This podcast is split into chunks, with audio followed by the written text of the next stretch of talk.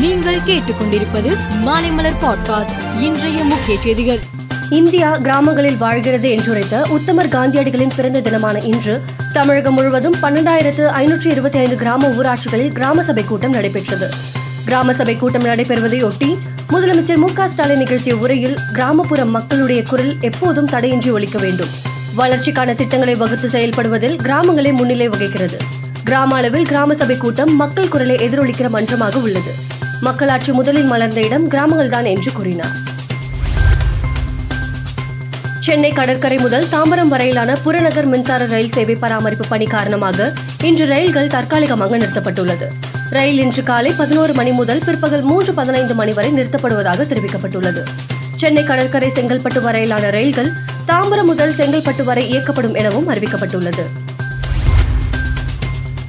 குறுவை சாகுபடிக்கு கர்நாடக அரசு தண்ணீர் கொடுக்க மறுப்பதை கண்டித்தும் காவிரி நீரை பெற்றுத்தர உரிய அழுத்தம் கொடுக்காத மத்திய மாநில அரசை கண்டித்தும் நாகை மாவட்டம் கீழ்வேலூர் ரயில் நிலையத்தில் தமிழ்நாடு விவசாய சங்கங்களின் கூட்டு இயக்கம் சார்பாக ரயில் மறியல் போராட்டத்தில் விவசாயிகள் ஈடுபட்டனர். ரயில் மறியலில் ஈடுபட்ட சுமார் நூறுக்கும் மேற்பட்ட விவசாயிகளை போலீசார் கைது செய்தனர். நாடு முழுவதும் இன்று மகாத்மா காந்தியின் நூற்றி ஐம்பத்தி நான்காவது பிறந்த நாள் கொண்டாடப்படுகிறது. டெல்லி ராஜ்காட்டில் உள்ள மகாத்மா காந்தி நினைவிடத்தில் ஜனாதிபதி திரௌபதி முர்மு மலர் தூவி மரியாதை செலுத்தினார். அவரைத் தொடர்ந்து காந்தி நினைவிடத்தில் பிரதமர் மோடி மலர் தூவி மரியாதை செலுத்தினார்.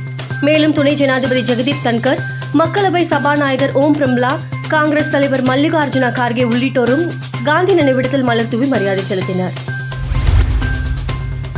மத்திய பிரதேசம் மற்றும் ராஜஸ்தான் மாநிலங்களுக்கு பிரதமர் மோடி இன்று சுற்றுப்பயணம் மேற்கொள்கிறார்.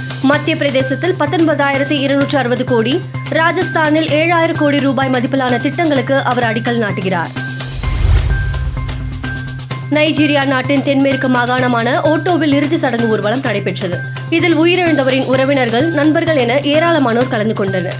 அப்போது திடீரென பயங்கர ஆயுதங்களுடன் வந்த மர்ம நபர்கள் துப்பாக்கி முனையில் சுமார் இருபத்தி ஐந்து பேரை கடத்தி சென்றதாக கூறப்படுகிறது. ஆனால் அவர்கள் யார் எதற்காக கடத்தினார்கள் என்பது இன்னும் தெரியவில்லை. எனவே போலீசார் வழக்கு பதிவு செய்து அவர்களை மீட்கும் பணியில் தீவிரமாக ஈடுபட்டு வருகின்றனர்.